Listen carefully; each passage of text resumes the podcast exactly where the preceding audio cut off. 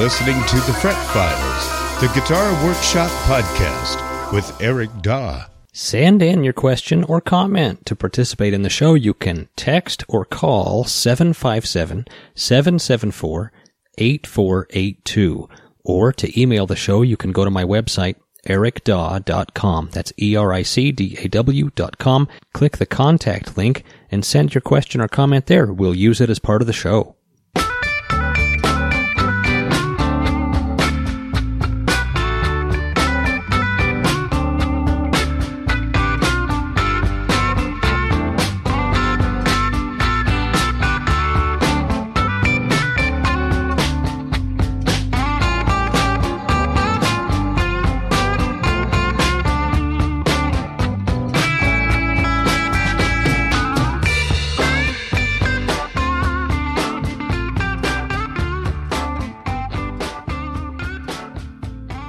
Welcome to the show. It's the Fret Files podcast, the Guitar Tech podcast.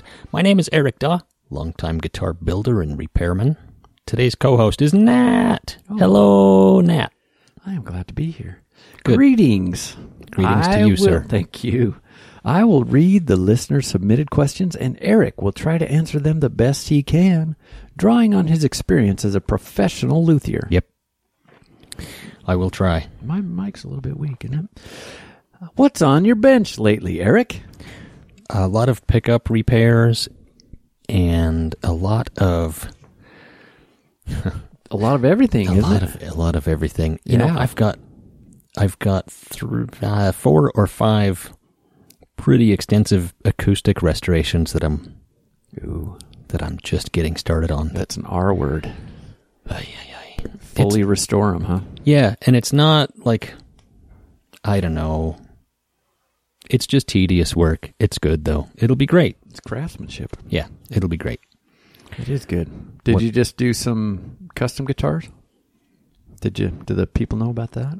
I have some that uh, are in the paint booth right now. Oh, so they're not ready to be emailed No, to no, the no, masses? No, no, no, no. Well, that's neat. Yeah, there'll be three of them done in about as many weeks. Oh, Yeah, takes a while, huh? it does. They're in the paint booth right now, and then the paint has to cure, and that takes another. That takes an extra week. You know. Yeah. Well, you can't rush these good things like Ernest and Julio Gallo. all right. Hey, if there's that's all I got is obscure references. I don't have any. You know, Got any C Everett refer- C Everett Koop references? I do a little bit if they if that comes up. All right. Bless his heart. Well, there's really not much to report, and we have a lot of questions. So You want to get right into I it? think we should. I think we Okay. should just get right into it. Let's We see. could complain Yeah. about the weather. I don't want to. All right. All Yeah. right. All right. Here we go. Have one of them buttons. Hey, Eric and Nat. Oh, it's hi. uh, Chad from Alberta, Canada. Oh. Uh, just listening to your show and uh, about the talking about checking and stuff like that. Uh, I'm not sure if you guys are aware. Uh, I work in body shops, uh, and there is a machine called a UV light, which is a very expensive lamp with a very expensive bulb, but it reproduces the sun times a hundred. And basically, uh, if you were to spend 10 minutes with your guitar in front of that light, you will get the yellowing and the checking happening before your eyes. But buyer beware. Uh, it's a rapid process and it might not necessarily be the best, but it is something that will work uh, a couple minutes at a time. It definitely uh, will yellow out an actual nitro and it'll it'll start checking because it's drying out the ever wet nitrocellulose lacquer. So Yeah. hopefully that's a tip that helps somebody. And you guys have a terrific day. Cheers for now. Bye. Right on. Thanks. That's a good one. UV lamps. Yeah, I am aware of that. Uh, a lot of guys, and I've never tried this, but I guess a lot of guys who are making, you know, relic, replica, aged guitars will take them to their local tanning booth Oh. and stick them in there, give them a nice little tanning session. what does that do to your body if you're, I mean, your human body? Oh, you just stick the guitar in there. You're not Oh, in there. I, well, okay, that's a good point. But But yeah, if that- it does that to a guitar, oh, I know. wow. But that that uh, yeah, it ambers up the finish. It really does. That UV, the UV uh, light spectrum, Yeah, rearranges the crystals and all kinds of stuff. I bet. ultraviolet. I would think though that they have additives that they put in a lot of paint to make it so that it doesn't yellow. Oh, I bet they do now. So you I'm sure really- that's a big thing. Yeah, you kind of have to use. You kind of have to make sure that you're using old school real lacquer if you're Yeah. gonna if you're gonna do that kind of stuff. But yeah, if you've got access to the expensive body shop version of what our uh, friend from from Canada was talking Well, about there, and then- isn't that interesting? So they would probably that would be you get a paint code, you mix it up, you spray it on there, and it looks vastly different. You got to hit it with this hundred times sun yeah. to even it out, I guess. Well, and there are paints that are UV cured. Oh, So maybe that's what they're using it for. They spray it on and then they use the UV lamp to cure it almost like a quicker, quicker than yeah, something else. Yeah, Like ladies use fingernail polish that's UV cured now. they do. Yeah, uh, yeah, They're they have so advanced. I know. Don't ask me how I know. I happen to know that you are not a huge fan of doing this sort of thing on your guitars. With the podcast? No, that that to some extent, uh, maybe that's the, the first thing that your your mind lit on. But I remember when there was some kind of weird UV cabinet that showed up in the cool thrift store where weird things show up, Yeah. and you were unenthusiastic. And I think someone must have been using it for violins. Yeah, I think so. Well, I didn't buy it because I didn't have room for it. yeah. Well, that's a big consideration. I just right didn't have room for it, and the way I yellow finishes, um, I actually use amber tint in the clear lacquer. Tint I- the lacquer. Yeah, I don't use UV light. So. Well, that's good. yeah, that's why I didn't buy it. It's a good one. I like finish insights from other industries. Yeah, very good. All right, look, next. Yeah.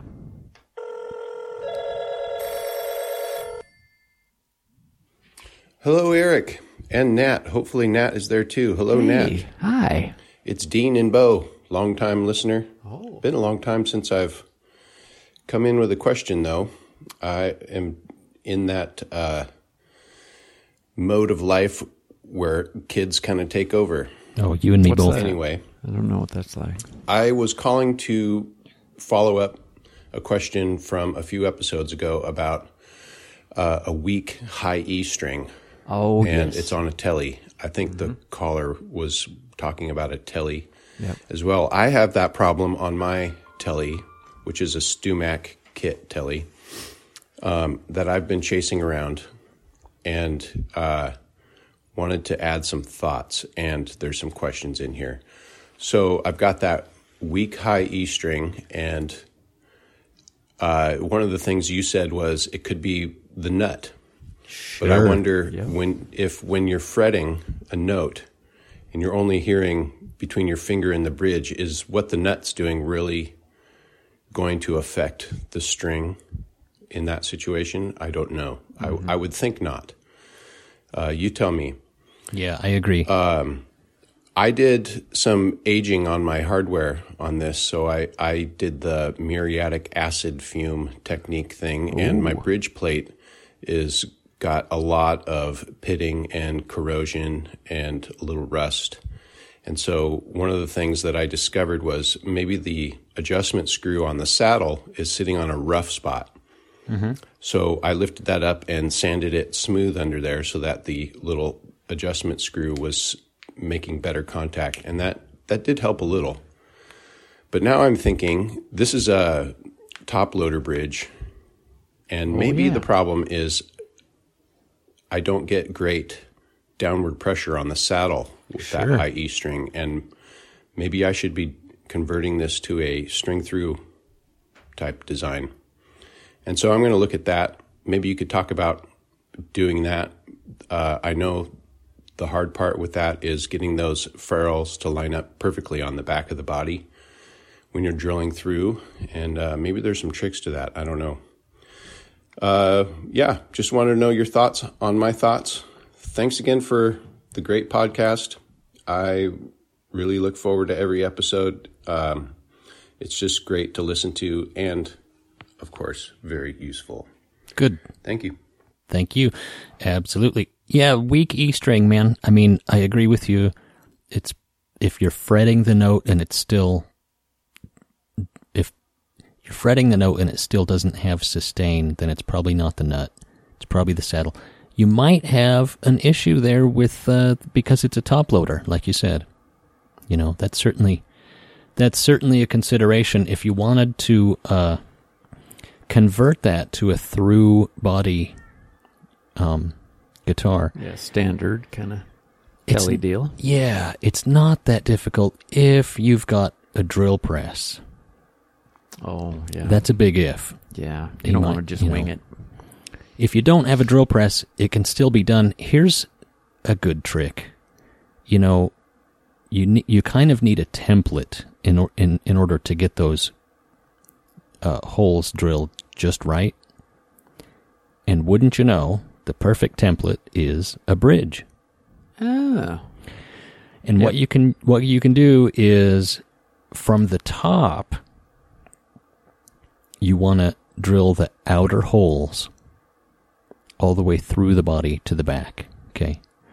But you want to make sure that you've got the drill straight up and down. Like that's why a, a drill press is handy so that you know that the drill bit is going perfectly straight. You don't want it to Can't have any wobble. or- yeah, you don't want it to be drifting to one side, you know, angled at all. Right. It has to go straight down. It's got to be plumb or something. So if you can drill two perfectly straight holes for the outer E strings, then you can flip it over. You've got two holes. You put your bridge on there, and that's your template to drill the other holes. Right? And you'll start out with a small hole, like this this size of you know that a string can pass through. And once you get those drilled, then you can use a uh, you can use a, a different bit. You use a special bit actually to to drill those holes out in the back. Make sure they're the proper depth, make sure they're the proper width to accept the ferrule in the rear. The ferrule is just the, the metallic stop. Is that right? Mhm. That, that guides the string? Okay. Yeah. Yeah, the string ferrule. Yeah. All right, good question. That's a good one. I liked it. That is good. Let's see what's next Do you got any more? I'm just not as fast Yeah. on the draw here as uh as I'd like to be with this computer. it's but not that's okay. ergonomic. Hey, Eric, this is. Matthew calling again from Atlanta, Georgia, Oh, wow. and I wanted to get your take as a uh, player and repair guide on old Supro Valco National guitars, Mm. uh, specifically the electric ones, either the ones that are made out of uh, the plastic, the Res-O-Glas ones, or the wood ones. Um, I'd played some. I played one. It was a Coronado 2. I was specifically talking about the old ones, not the reissues.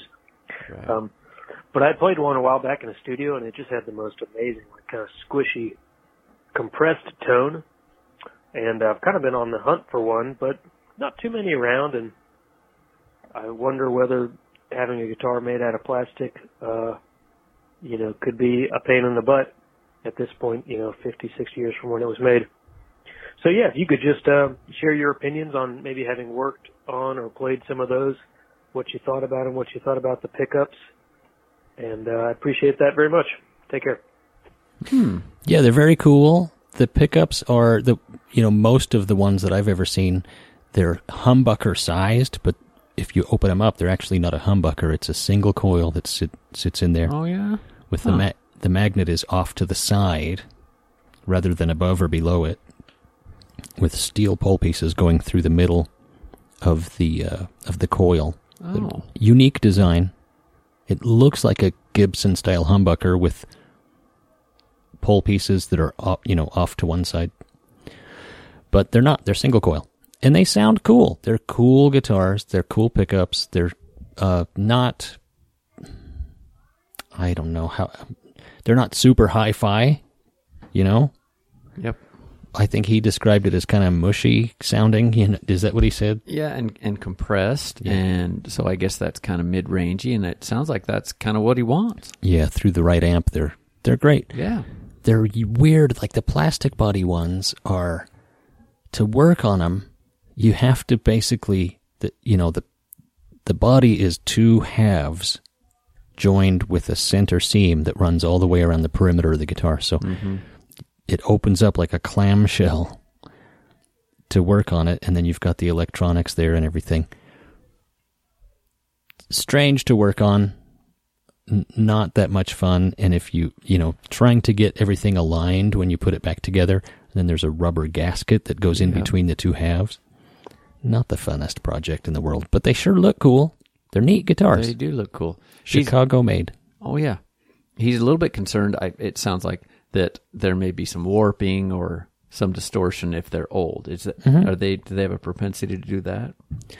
I've the Res-O-Glas is Yeah. that fiberglass? I guess. yeah. Uh, I've worked on a few that were difficult to get back together because, and I don't know if they warped over time or if they just never fit. It's like the top of a hot air Very well. popcorn popper, maybe after about seventy years. Yeah, Who knows? it just warps. I had, uh, I had one in my personal collection for a while, and it was the uh, resonator version. So no pickup, just an acoustic, Oh, with a plastic body and plastic then bodied, yeah, with resonator. yeah, with a cone, Yeah. you know, a resophonic cone. It was cool. It was cool, but again, not like it's not like a super high end guitar. not top shelf construction. At no, that point, is it? They're they're they're they're quirky, But that's not the niche that Yeah. we're looking for. but they're very cool. All right. All righty. Hey, Eric, this is Jeff from Seattle. You've done uh, numerous things for for guitars that needed some major work in the past for me, and I just had a question for you. I just picked up a '92 Stephens extended cutaway Model T, um, built down in Eastlake in Seattle. And I Oh, used to hang out down at that shop with my buddy, and he worked for your buddy Jay.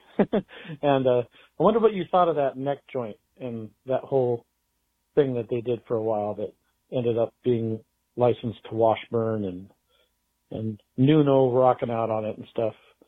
What what's your opinion on those guitars? You must have had a few come across your uh, your bench at Emerald City. Um, I really like mine. It's chambered. It's painted black. It's a has an F hole, and it's uh, it's really held up throughout the years, and it's, and it's dinged up and played, and it'll probably be on its way to you for a refret within the next year or so. oh boy. But what is your opinion on those, and and should they be more talked about than they are, or was it a something that maybe shouldn't have happened?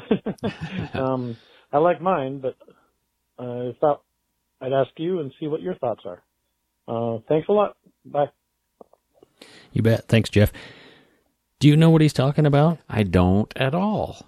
I'll have to pull up a picture here for you. Uh, Stephens, Stephens model- extended cutaway. Did he say Model T or something like that? There's a T involved. Well, that's that would be. is that a reference to a It's just the model, single but cutaway? but the Stephens extended cutaway was a hmm. neck joint system. You know, a bolt-on Yeah. neck, but instead of the four square, you know, four Yeah. screws in a onto a square plate, it had. I don't remember if there were four screws or you know a few screws Well, it was kind of relieved That so you would- could attached to the the neck to the body in kind of a half moon shape Oh. that was way you know Yeah. back. It's like webbed, like an attached earlobe or something. And the point of it is, I mean, this was the '90s, okay. Yeah. Nuno. The point of it is that you can play way up on like the 17th fret, which without much obstruction behind the neck, because Oh yeah. because of the way attaches the neck attaches to the body, you've got free and clear access to the upper frets. Now Gets out of its own way. That's nice. they're well made. It's a unique idea. It's well executed. You know, I th- it, he licensed it to uh, Washburn. He probably he probably made some coin off of doing this. Got you know, houseboat East Uh, Lake. It's and you probably could guess this, but it's not my thing. Yeah. Like I don't care. He anticipated that, I think. I just don't care.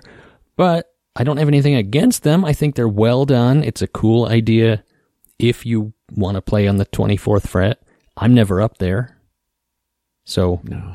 it's not my thing, but uh, they're well made. It's cool. It's cool, and it's kind of a it's kind of a rarity. You don't see many of these. There are not a lot of innovations in the last, say, No, 60 years. I mean I saw a I saw a few of them in Seattle. Did you hanging in the in the shops? Yeah, well, because they were made up there, hmm so I did see I did see a few of them there. But um, yeah, I don't think I'm going to be converting my neck joints to the Stephens extended extended cutaway anytime soon. Boy, it really does. But- You- look at a picture, people. This thing it is extended. I will post a picture in the show notes there at fretfiles.com. Let's Yeah. take a little break and we'll be right back with more questions. This episode of the Fret Files podcast is brought to you by Apex Coffee Roasters. Imagine always having fresh roasted coffee in your home. Now, imagine you didn't even have to leave the house for it. A subscription with Apex Coffee Roasters makes all of this possible. You choose the plan that best suits your needs, and they handle the rest. Their roaster will select a coffee option just for you and send it your way. Discounts are applied if you get a six month or a year long subscription, and shipping in- included if you're in the USA. Great coffee every morning, just got a little bit easier. That's apexcoffeeroasters.com. And if you go there and use my promo code, you get an additional 10% off. That's PINUP, P I N U P. That's at apexcoffeeroasters.com. You know, PlayersGearMusic.com is the go to place for neck heating irons or neck presses. We've been telling you about that for a long time, but you should really check out his effects pedals. Go to PlayersGearMusic.com. Rick over there makes custom guitar pedals, and he makes all kinds. They're so unique. Check them out. Uh, distortion pedals, boosts, fuzz pedals and sometimes they're in really unique um, containers. Sometimes they're uh, painted wild. You got to check it out. PlayersGearMusic.com. While you're there, look up the neck heating irons that he sells. It's the only place on earth that I'm aware of you can still buy one, and it's essential. It's essential in my shop. I use mine all the time. PlayersGearMusic.com. Check it out.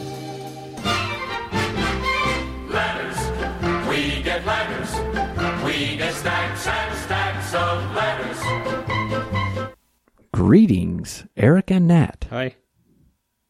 I have installed a Bigsby and a Tune-o-matic bridge on a cheap Strat copy body. Oh no! I know. Ooh. On a Strat? Yeah, it's like melodrama. Everybody has to boo and hiss. Guy's twirling his villain mustache. I know. Bigsby tremolos are a favorite of yours, Eric. Check this out. Nat, please insert sarcasm for effect. Oh. This guy been reading our mail. My question, do you recommend that I use an angled shim for the neck? That's your question? Well, I think he just wanted to Listen. hear us groan. or or do you think raising the neck up with a flat shim would work? That's a, a strange way to get at that question. I do know it's going to be a goofy looking guitar, and that's kind of the appeal. Hopefully, I hear about your love of Bigsby's on strats. Any input is appreciated. Thanks for the show fortnightly, and I'll keep listening as long as you guys keep putting out episodes. Take care, Aaron, It's my buddy Aaron in Boise. with an E. Uh, you know, You getting messed with here? I What's don't. going on? I don't like Bigsby's. I can. I'll tolerate them on like a hollow body, you know, arch top, like a Gretsch- Gretsch, type or something. On a telly, uh, no. Seems wrong, huh? A Strat, that is a step too far, my friend. That's Let me tell you that's a something. crime. A Strat already has a tremolo system Yeah, that works a thousand times better than a Bigsby works. up and down. So Yeah, I think that this is a little bit of insanity, right? it just a little. but you have a good time. Now, as far as your question goes, should you use an angled shim? That depends on on how the action is and how the angle is from the neck to the bridge and if you need to shim it or not. I I, I wouldn't know unless I had the guitar on my bench and could look at it. If it needs a shim, put a shim in it. Yeah, if it needs to be angled, But the shim is that the will reveal itself. the Yeah. least of your problems. Yeah. You put a Bigsby on a Strat, man. That's like lipstick on a pig, that shim right there, whether it's angled or I mean, not. I'm wondering if you if you should even put strings on it, let alone a shim. It's an affront to nature, he thinks. That's too bad. I asked somebody once. I was working on a guitar that none of us liked. Right? Yeah, didn't have good feelings, huh? Nobody liked this guitar. Yeah. And I asked, I remember asking my coworker once back in Seattle. I said, "What should I? What sh- What do you think I should do? What should I do with this here?" And very seriously, while scratching his chin, he said, "Well, if you put a really tall nut on it, if you jack the nut way up so the strings are sitting up way up high."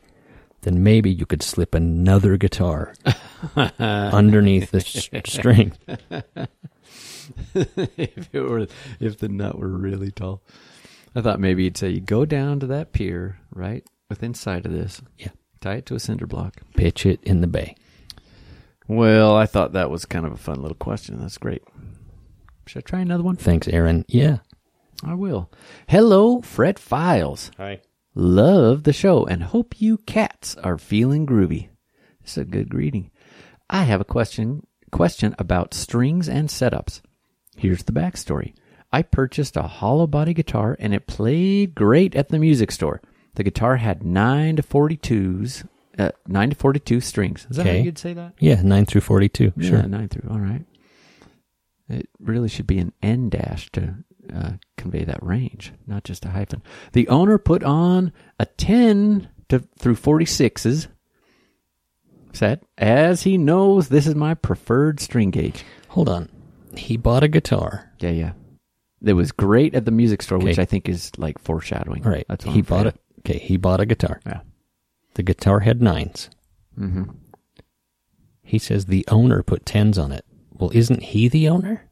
He bought it. Man, this is like I was watching Murder She Wrote the other day with my mom and my daughter, and I think we may be onto something. Like when, yeah, let's keep an eye on both of those situations and see how Oh, maybe he. Oh, he means the shop owner. Okay, the shop. Okay, the At shop music owner. store, yeah. The guy at the music store put tens on it, as Yeah. he knows that that is his Yeah, preferred string gauge. Okay, go ahead. Carry Okay, on. I was confused. and and it's all right to to move forward with an air of uncertainty because, yeah, something could happen. Okay, got the preferred string gauge, got home, and it didn't play as well as it did in the store. Hmm. So I played it with the nines. Took the guitar back, and they set up the guitar. Yeah. Guitar plays fine, but just not as well as before. Oh, still not as well as before. Would a change in string gauge cause this to happen, or could it be the setup? Also, if the strings are the culprit, can you change back to the lighter gauge without replacing or filling in the nut? Thanks, all the best. Joe from Virginia. Yeah. To go from tens back to nines, you really probably won't have any problem with the nut. Minimal, huh? But you will need to adjust, at a minimum, adjust the truss rod and possibly even adjust the intonation a little bit. Yeah. So they, you tried it out with nines, you liked it. They put tens on it and didn't set it up. So now it has heavier strings and the action crept up a little bit because Well, it's they- pulling on the neck harder. they set it up. Right. Then he took Yeah. it back to Oh, the store right. and then they set it up. Yeah. And then it's and not. then it played okay, but just not as well as before. Well, to me, it sounds like you just liked how it felt with nines. Yeah. Give up your identity as a as a ten fella. Try nines. I mean, how much You is a liked it. pack of strings? Seven bucks? I don't know. They could be like seventy five bucks? bucks. I don't know. Just, just Fifteen dollars. put nines on it and and see if you like it. That'd be the first step, wouldn't it? It's okay if you like nines. It's okay. We won't tell anybody. Yeah. Hollow body. I mean, Billy Gibbons plays eights. Yeah, he does. Yeah, yeah. I think you should try it with nines on it, and you might have to have it set up for the nines. Absolutely. Thanks, Joe. Just a titch. Well, that was fun. Hey, Eric and Nat. Love the podcast. I listen faith- faithfully to every episode, but also wanted to let you know that I often suffer with insomnia and have found that listening to you guys is a great way to distract my mind from the anxious thoughts that plague me around 2 to 3 a.m. Oh man, the old hour of the woof. That's tough. This this is how I used to approach uh, Coast to Coast AM, the old Art Bell program. Yeah. You'll dip your toes in. You'll think, Listen well, to I'm- it at night. This is for my insomnia. Next thing you know, you're in. It's like Days of Our Lives or something. You want to know who's going to. Anyway. And your presentation style and pleasant voices. Oh, allow me to doze right off again. So thanks for being both Mm. very informative and for being a pretty great cure for insomnia. yeah, kind of a backhanded compliment there, but thank Yeah. you. No, I've got an exclamation point. He, that was in earnest. Here's my question. I have a semi hollow guitar I built. That's cool. With a set of P90s. Okay. They are Alnico 4 and wound to 7.8K in the bridge and 7 even for the neck. Okay. I tend to use treble bleeds on most of my guitars. And installed an orange drop 0.001 microfarad capacitor with a 100k resistor in the parallel configuration. Okay, so the, those two are parallel. Yeah. I notice that at full volume the guitar sounds great, but when I back off to about 9 out of 10 on the volume, uh, all the body and fullness of the pickups just goes completely away. Man, I'm skeptical, but they sound bright but very thin for P90s, all the way down to zero on the travel of the volume pot. Hmm. Admittedly, the treble bleed circuit was installed for a different set of P90s, which I found to be to be very dark and muddy. I plan later this weekend to just remove the circuit and see what I think of the pickups that way. But my question to you is are there different capacitor slash resistor values you'd recommend for these relatively low wind P90s?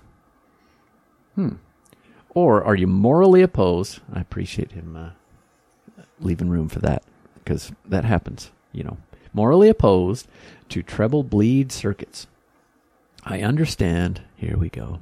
That was a good setup. Jack White will not play a guitar that has one installed. Hmm. I really miss the Jack White jokes. so he's just baiting people now. Yeah. If if it is helpful to know, the rest of the electronics include the CTS 500K pots for the volume and tone pots. Okay. The guitar is wired with a standard Switchcraft three-way switch with one volume and two tones. Okay. The neck pickup is reverse wound, reverse polarity, with a standard Switchcraft. Uh, I missed my lines. Yeah. There's a lot of lot of black in here. Uh, reverse wound, reverse polarity. So the guitar is hum canceling This is painful. in the middle position. Yes. I'm almost done. Okay. And this issue is identical in all three switch positions. Yes. Thanks again for the great podcast. You guys are the best. Rod in Alabama. Thanks, Rod. We Take try. That was a good one. He's talking about uh, with with this 0.001 capacitor Tiny little. and a 100k resistor. He's talking about treble bleed circuit, which is different from a treble roll off, which is the capacitor we use on the tone pot. Right. He's talking about you you can put a capacitor or a capacitor and a resistor across the two hot lugs of a pot and it is supposed to retain the higher frequencies as you roll a volume pot down. Yep. Okay. Uh-huh. I just wanted to make sure we were all on the same I'm page. glad you explained that. I don't like them. I think they make your pickups sound thin as soon as you start rolling off the volume pot. And that is exactly what you happen to be describing here. Yeah. So, quick fix you take some wire cutters and just snip those things out of there. That's my opinion. And maybe it worked before because he's saying these are a little bit. Are those a little bit underwound for a P90? 7.8K Yeah. in the bridge? Yeah. I mean, they'd be overwound for strat pickups, you know, so it's not, they're not underwound pickups by any sense of the ima- imagination. Okay. I question the Alnico 4. Oh, I'd- yeah? I'd, yeah, I'd put Alnico, I'd replace those magnets with Alnico 5s. Oh, I am totally unschooled in the Alnicos.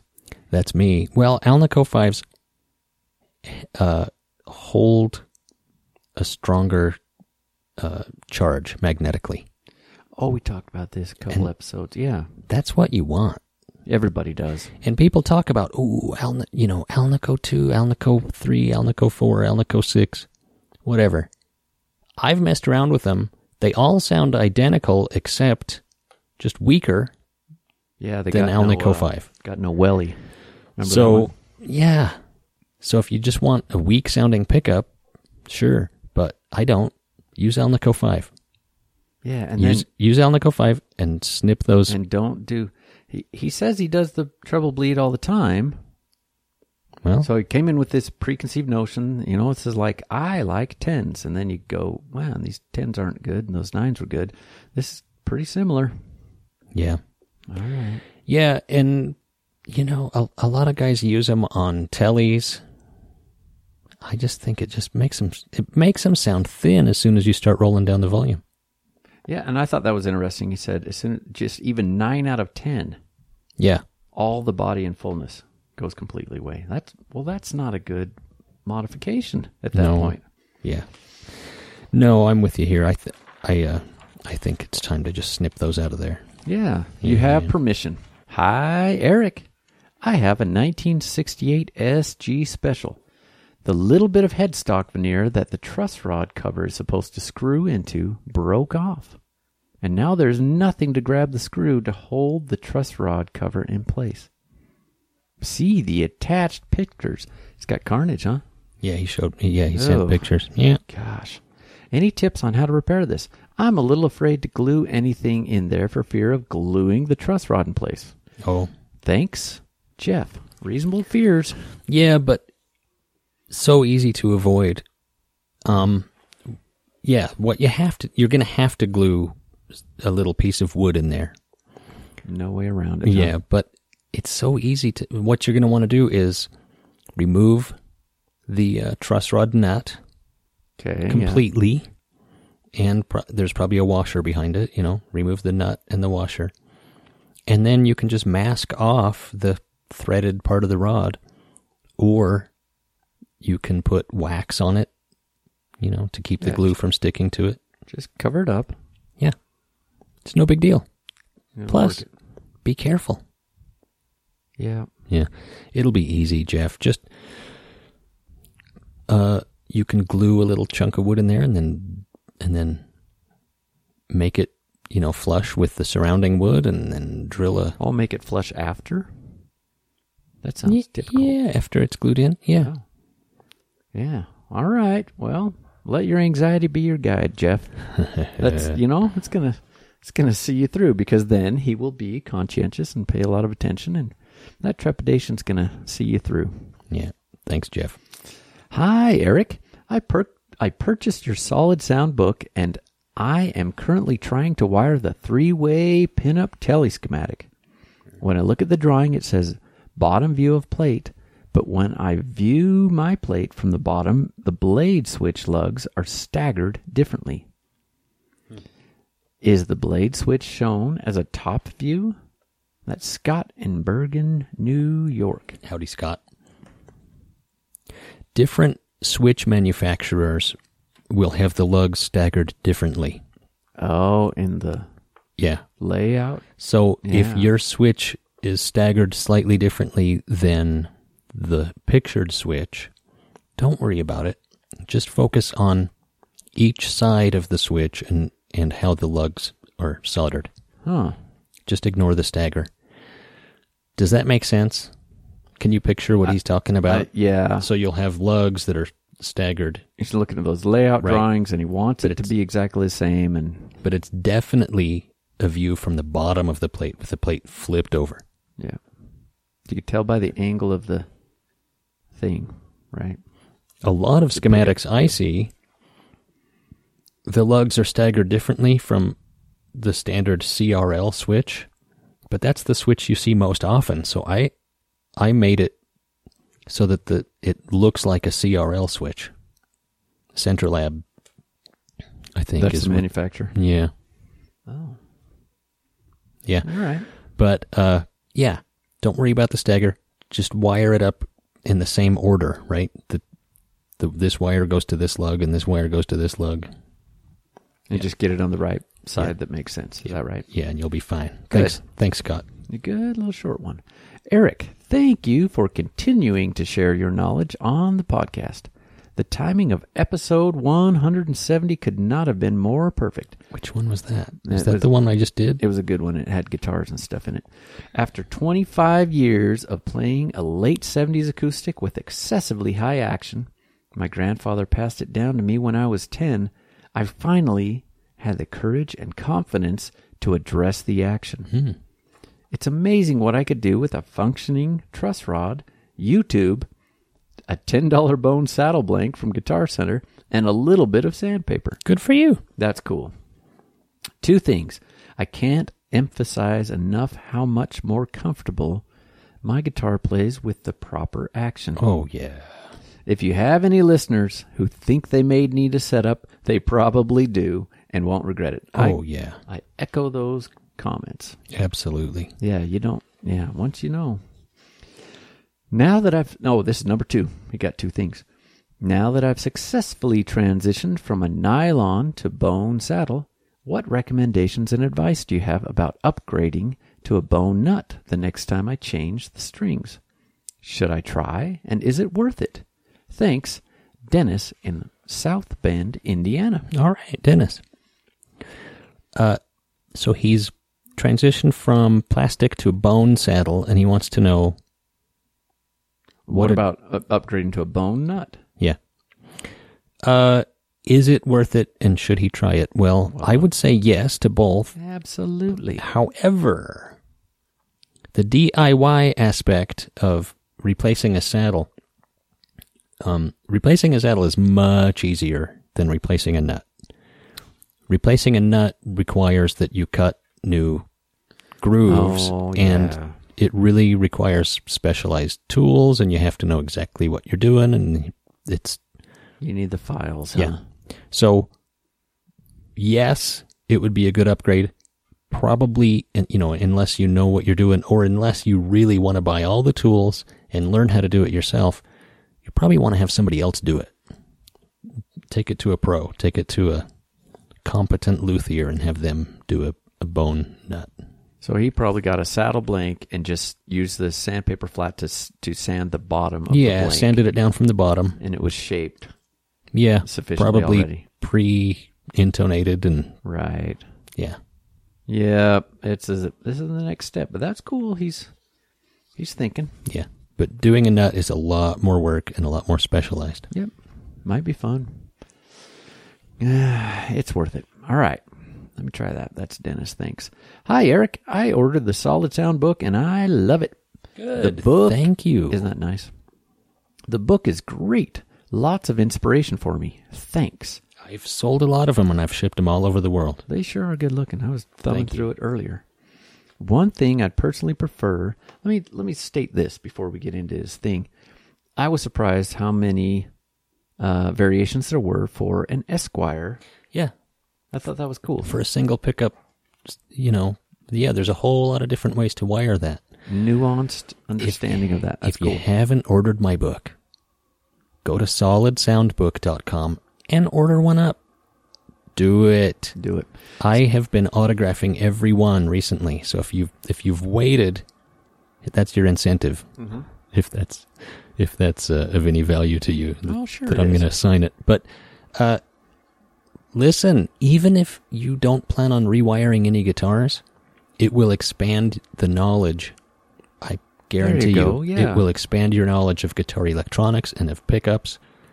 And uh, how could that do anything but help your playing and your understanding of the guitar? Boy, you really boxed him into a corner with that logic. Order my book. Yeah, they've got no out. Don't make me come over there. You know that's an important point. That like, hey, you you like guitars, don't you? You like this. You like- you, you do All right, because you're listening to this nonsense. Let's get back to our All right, question. Is- so is, the- this going to be a compliment or a? Uh, We don't know. He's setting us all up. right, All right. Let's see. But let's soldier on. One thing I'd personally prefer to be Uh-oh. included is a schematic for each configuration, in addition to the layouts you've done. Oh, a connoisseur. Yeah. Well, he's got some. But he set us up. This is one of them uh, sandwich deals. You say something nice. Let's see if he says something nice at the end. just to see better what's going on, and it would also help if you, for example, have a switch that has a different pin layout, kind of like the previous deal. Mm-hmm. Yeah, he anticipated that. I know, probably too much additional work. Anyway, thanks again, and all the best, Michael in Switzerland. I thought Switzerland was a neutral country. Not well. He see how he kept it kind of. Yeah. No, I, I understand. it with compliments. I understand. The reason why there's not a schematic for every layout in the book is that most uh, guys don't read schematics. Mm-hmm. Schematics are are uh, a lot more technical, right? And ninety nine percent of people who, well, maybe ninety eight percent of people who read the book, the schematic would be just excess information that they wouldn't even look at. Yeah. And so, why would I do it? Distracting or superfluous. Yes, completely superfluous. And as you said, Michael, yes, probably too much additional work. And really, for what gain? So here's your homework assignment, Michael. Oh, no. He's going to regret this. Map out a schematic for each layout There you go. and email it to me. Yep. And uh, then I will grade you on how well you've done. Well, you know, I was flipping through there and it's meant to be a desk reference, right? Yeah. And I was impressed that the layout drawings are as big as they are for a small book. So Yeah. I don't know if you got good pictures on there, but people rest rest assured that you're going to see the the layout is so much more useful when you've got four or six components in there. Yeah. You know, Yeah, they're easy to read, man.